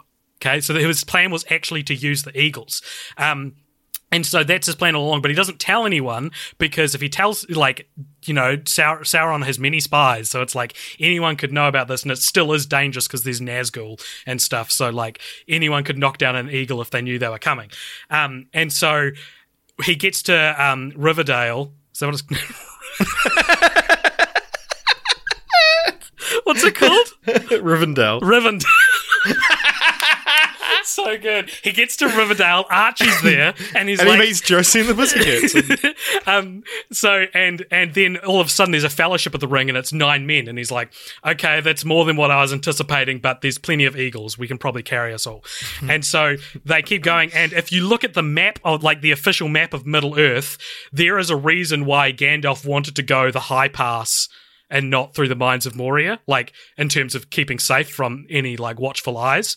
Um, but they had to go through Moria, um, and they go through Moria, and while they're in Moria, the Balrog's there, and he kills Gandalf. He whips him and he falls off the cliff. But before he falls, Gandalf's like, I've got to tell them about the eagles, but there's so many orcs around here that they'll hear me. So as he's about to fall, he looks at them and goes, Fly, you fools, and then falls to his death. They're like, And- oh, better keep walking. Yeah, and then they don't they don't realize he means the Eagles because that's where like if you look at the map of where they were going, he he they could have either been going to Mordor or like where the Eagles live. The Misty Mountains, I think, is where the Eagles live. Um, and so the rest of the Fellowship, who didn't know that that was Gandalf's plan, keep on their merry way. And by the time Gandalf turns up again, he doesn't even remember his own name until he's reminded. You know, so like because they're like Gandalf, he's like, yes, that's what they used to call me. Um, so he just forgot that his plan, and even if he didn't forget, it was too late to really use them.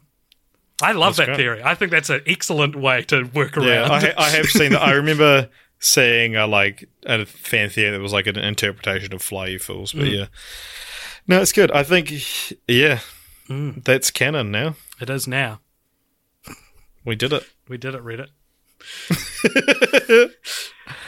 Uh, all right, so we put out a, a call to you, comma the fans, hmm. On Facebook and Instagram this week, asking for your favorite moments in the Lord of the Rings franchise. Yeah.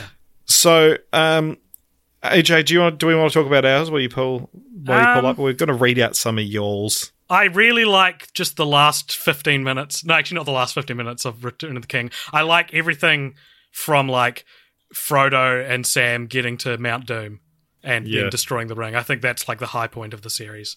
Yeah, Um, I really like the prequel, the opening scene with um, Smeagol as a human, um, despite its foibles that we were discussing.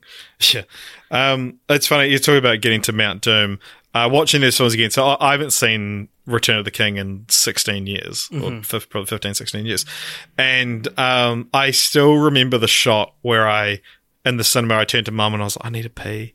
and she was like, Oh, no, like, don't, um, just, just hold it. Like, they're, they're, it's, it's almost over. Look. And uh, Return of the King famously takes a long time to end. Yeah. like that's what people talk about with the movie is that that it, you know there's like six different endings, six Yeah. different times where it fades to black and you're oh it's over.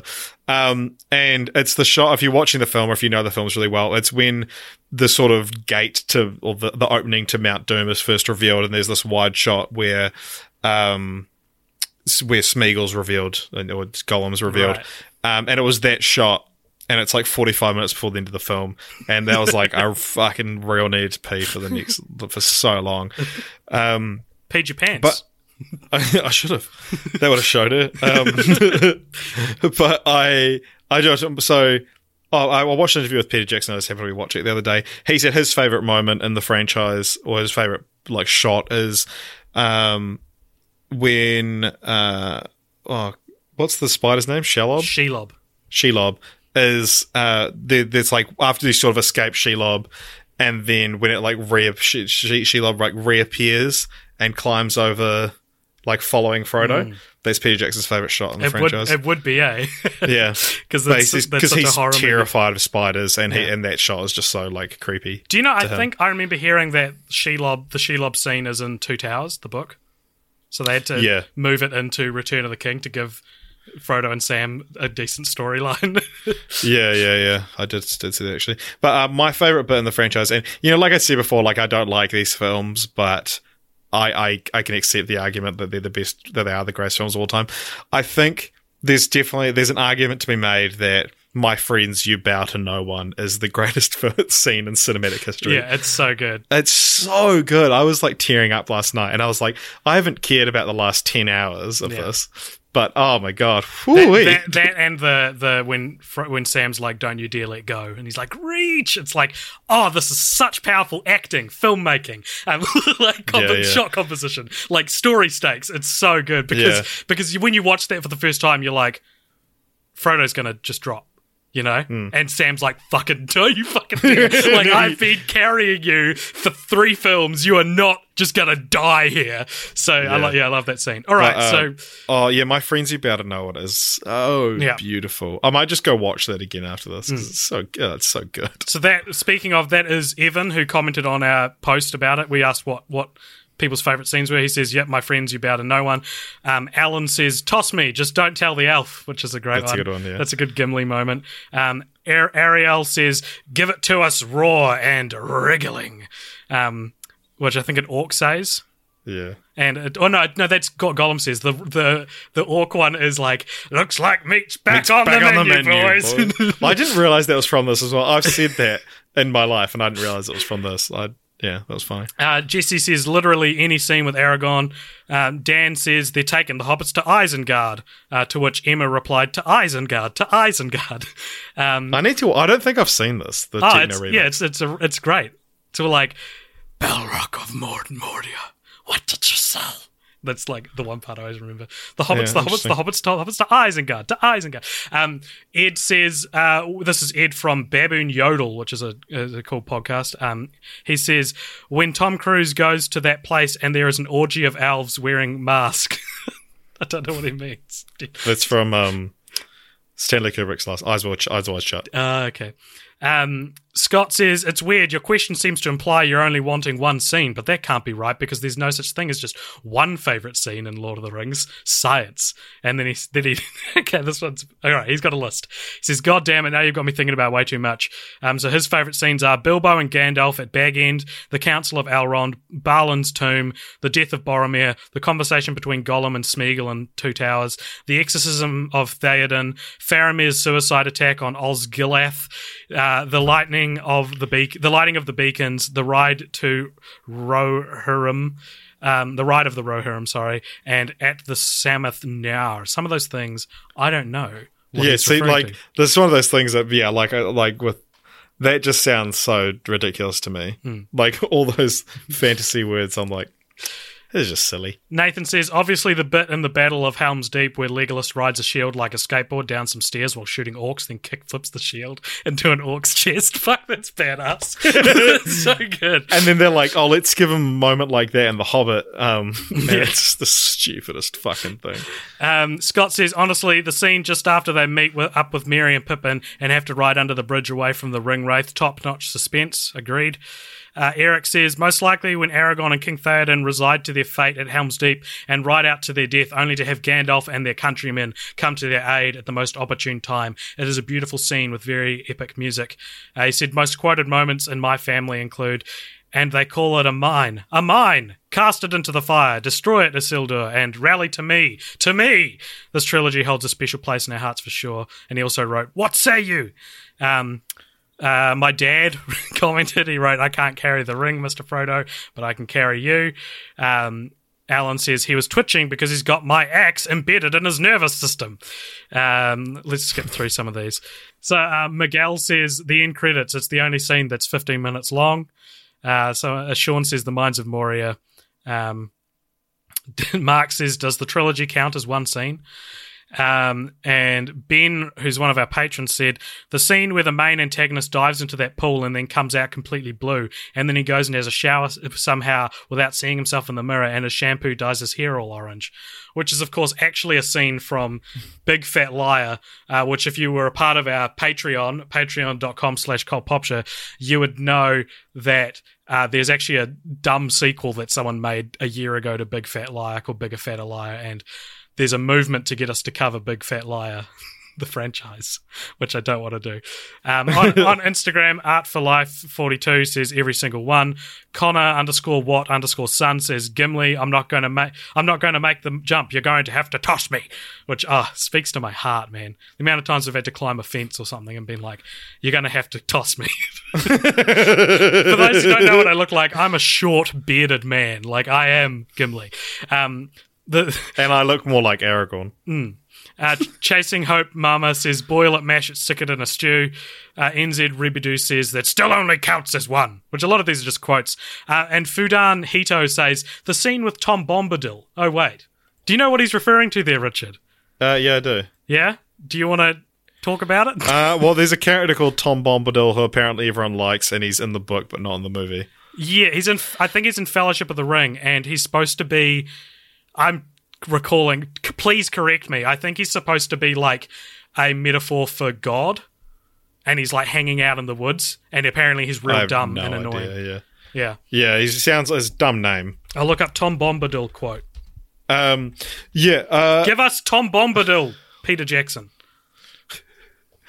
Um, actually, now that we've listed them, and I, I, I did say that there's an argument to be made that my friends about no one is the greatest scene in cinema history, but my personal favorite moment in the franchise is Pippin singing "Edge of Night" as they go into battle. Fuck, that's a good scene. Yeah, man. It's such a good song. He's got such a good voice, and I love when the like trope of uh, war or like you know some kind of big action with the sound more or less removed and having like just some nice peaceful music over top of it. The Gets me every time. juxtaposition. Yeah, love, love, love it. All right, here's a Tom Bombadil quote. Ho, Tom Bombadil, Tom Bombadillo, by water, wood and hill, by reed and willow, by fire, sun and moon, hearken now and hear us. Come, Tom Bombadil, for our need is near us. So that's pretty fun. Yeah. Give us the Tom Bombadil, release the Tom Bombadil cut. Uh, well, I think it's about time to continue that franchise. Oh, yeah. So there's a couple of continuations uh, that have already hap in various Really? stages of happening. Uh, so there's obviously the Hobbit prequel trilogy, which don't you worry, we'll be covering next week. so you're getting no two weeks from now. Uh, sorry. Uh, there is a TV series coming to Amazon TV. Though it's not confirmed if that's in the continuity of the films, is it? No, well, it's like a, another adaptation Yeah, of the yeah. books. But yeah, anyway, like you know, if you're interested in Lord of the Rings, Right.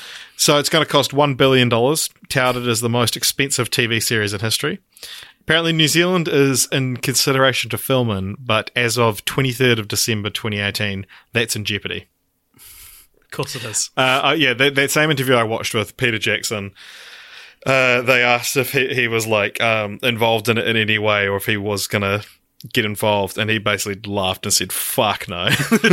like, uh, but he was like, "No, I wish them well. He wants no part of it." He said, "Like, I'll read through some scripts if they want me to or whatever." But um, so that's apparently not supposed to start production until like 2021 at the earliest. So it probably might not be out till like 2023. But I thought, have you got any casting ideas? No, I don't. I've got opinions about it. I def. I think.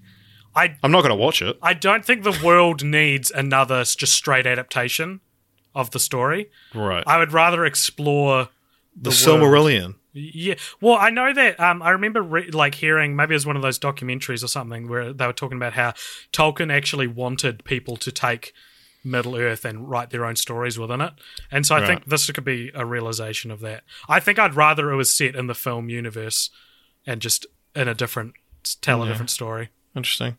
Have you? Oh, have you read the books, by the way? No. Neither. But if you ask my year eight teacher, I have Okay. because we had to keep a reading diary of all the books you read. And you're expected to read like five or six in a term, and I didn't read any. And then I was like, "Oh fuck, what do I do?" So I wrote down that I read the Lord of the Rings trilogy because I was like, "It's real long." So it's like you know, fine that I've only read 3 And um, she signed it off and was like, "Yeah, sweet." And my parents saw the, and Mum might be listening to this and remember and be like, "Ah ha ha." But uh, yeah, they like saw my like signed off reading log that said Lord of the Rings trilogy and a tick. And they thought it was so fucking funny. and I was like, oh, they weren't even mad about lying. They're Richard can't like, read.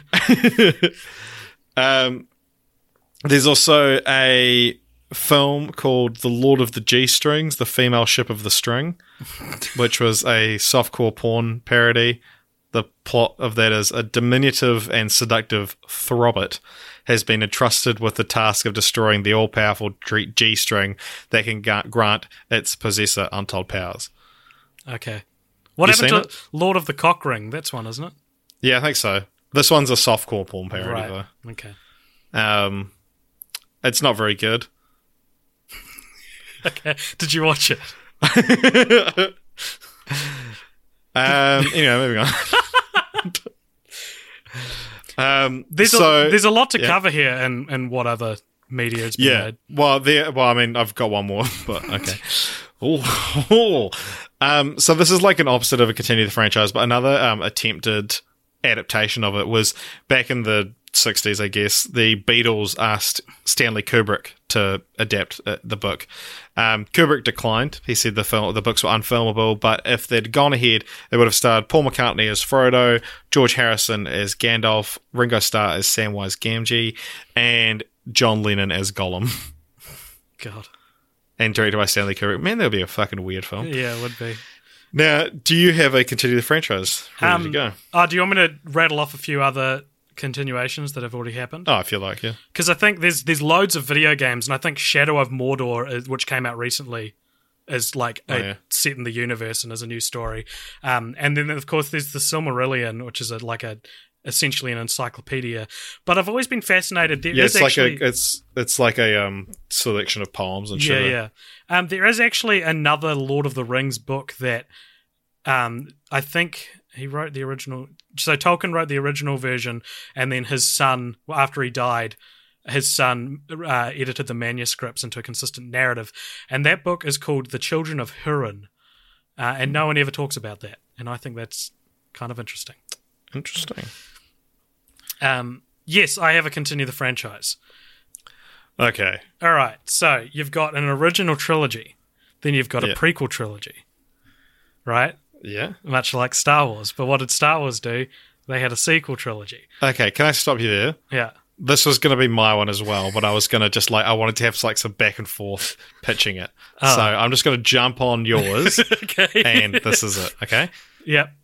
Okay. Yeah. So the idea that I landed on um, was so they talk a lot in, in Lord of the Rings about how the age the, the age of elf elves is over, like the time like elves were the dominant race for a long time, and now it's the age of man. Right. It's the trend. Yeah. The whole story takes over from the transition of the age of elves to the age of men. Yeah. Um. so, So, we're going to cover the Age of Ultron. well, first of all, was the Age of Dwarves a thing? Because they're the other big faction. Um, and so I'd be interested to see what an Age of Dwarves looked like, and everyone's just real rough and tumble. Um, but also, is there a reason that hobbits aren't considered a fourth faction? Or are they like a subgenre of human, maybe? Anyway, I want to see the Age of Hobbits and see what the world looks like when hobbits rule it.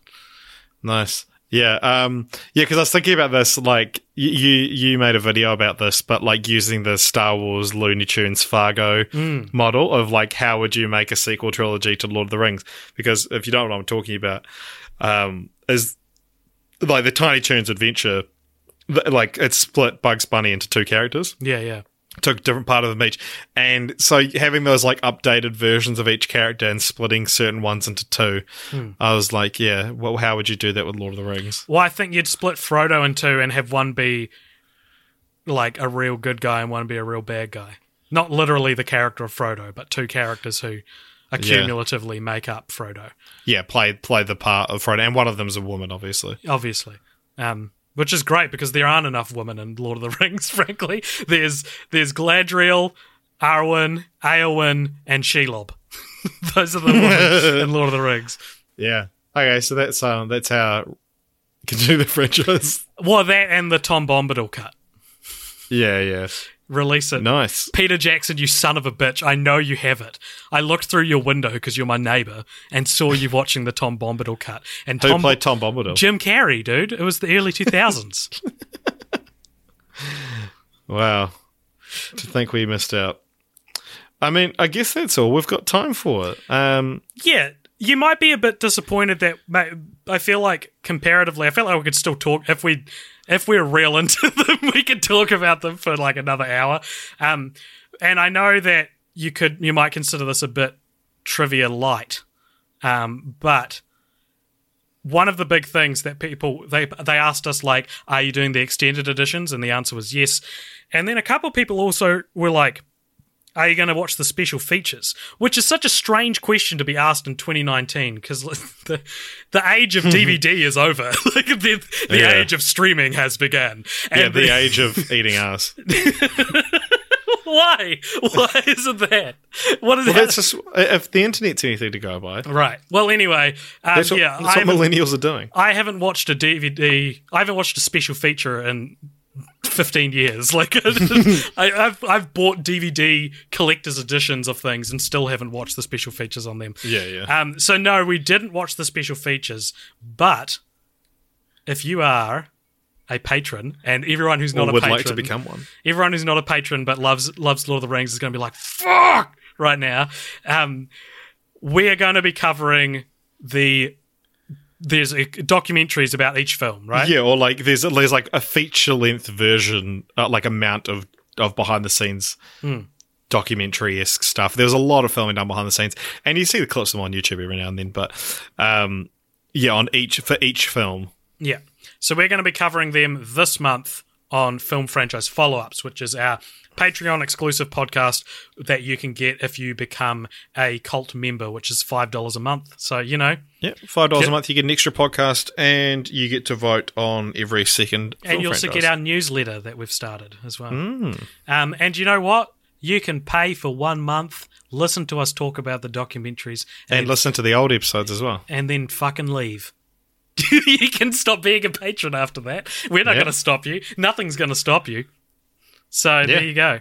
Uh, so you can find that at www.patreon.com forward slash cop hop show. Mm-hmm. And uh, if you do, if you did like this and you want to, if you want to tell us how wrong we are about Lord of the Rings, please do.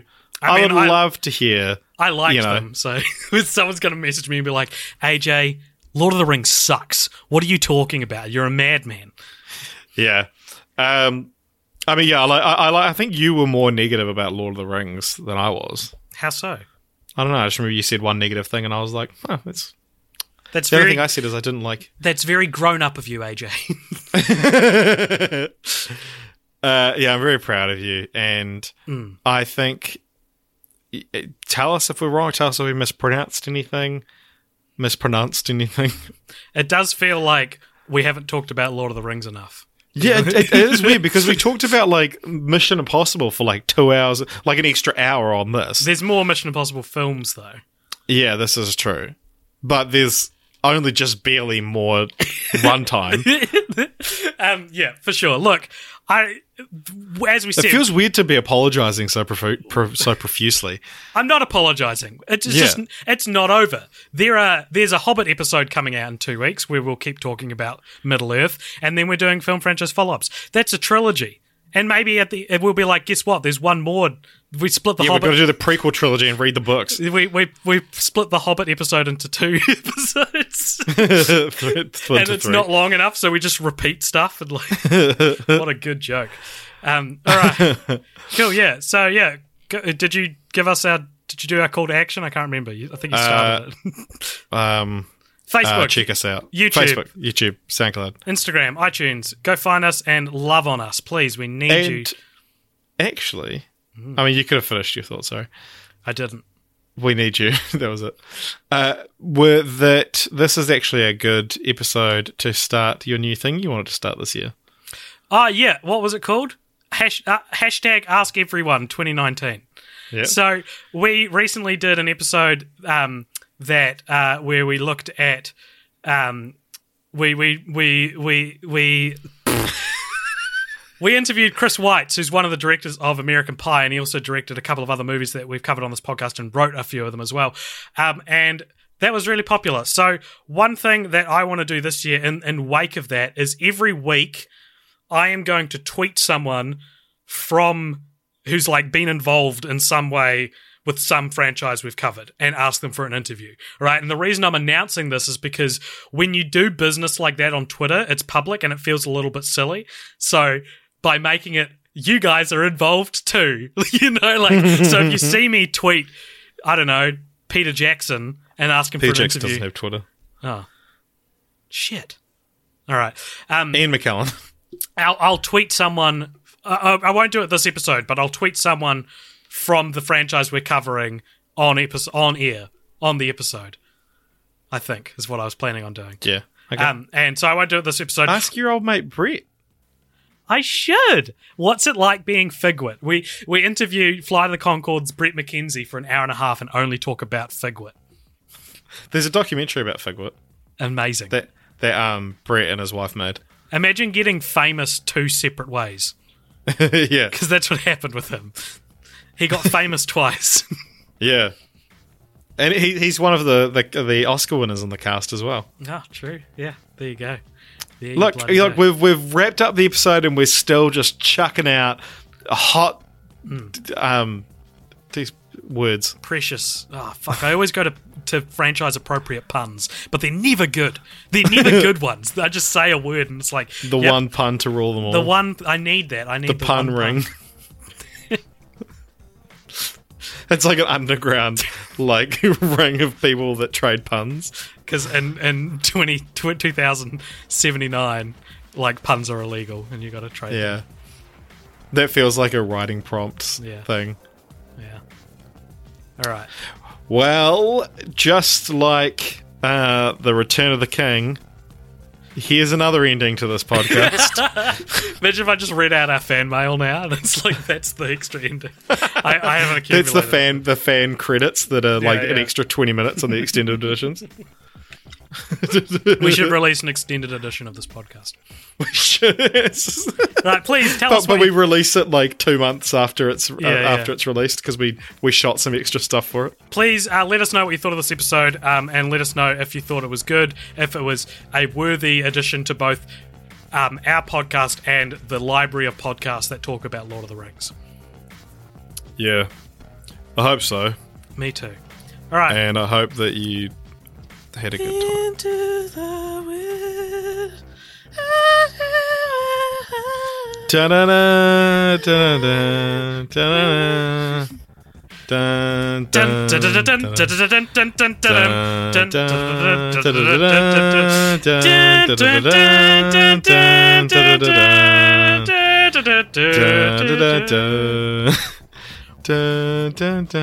dun, dun,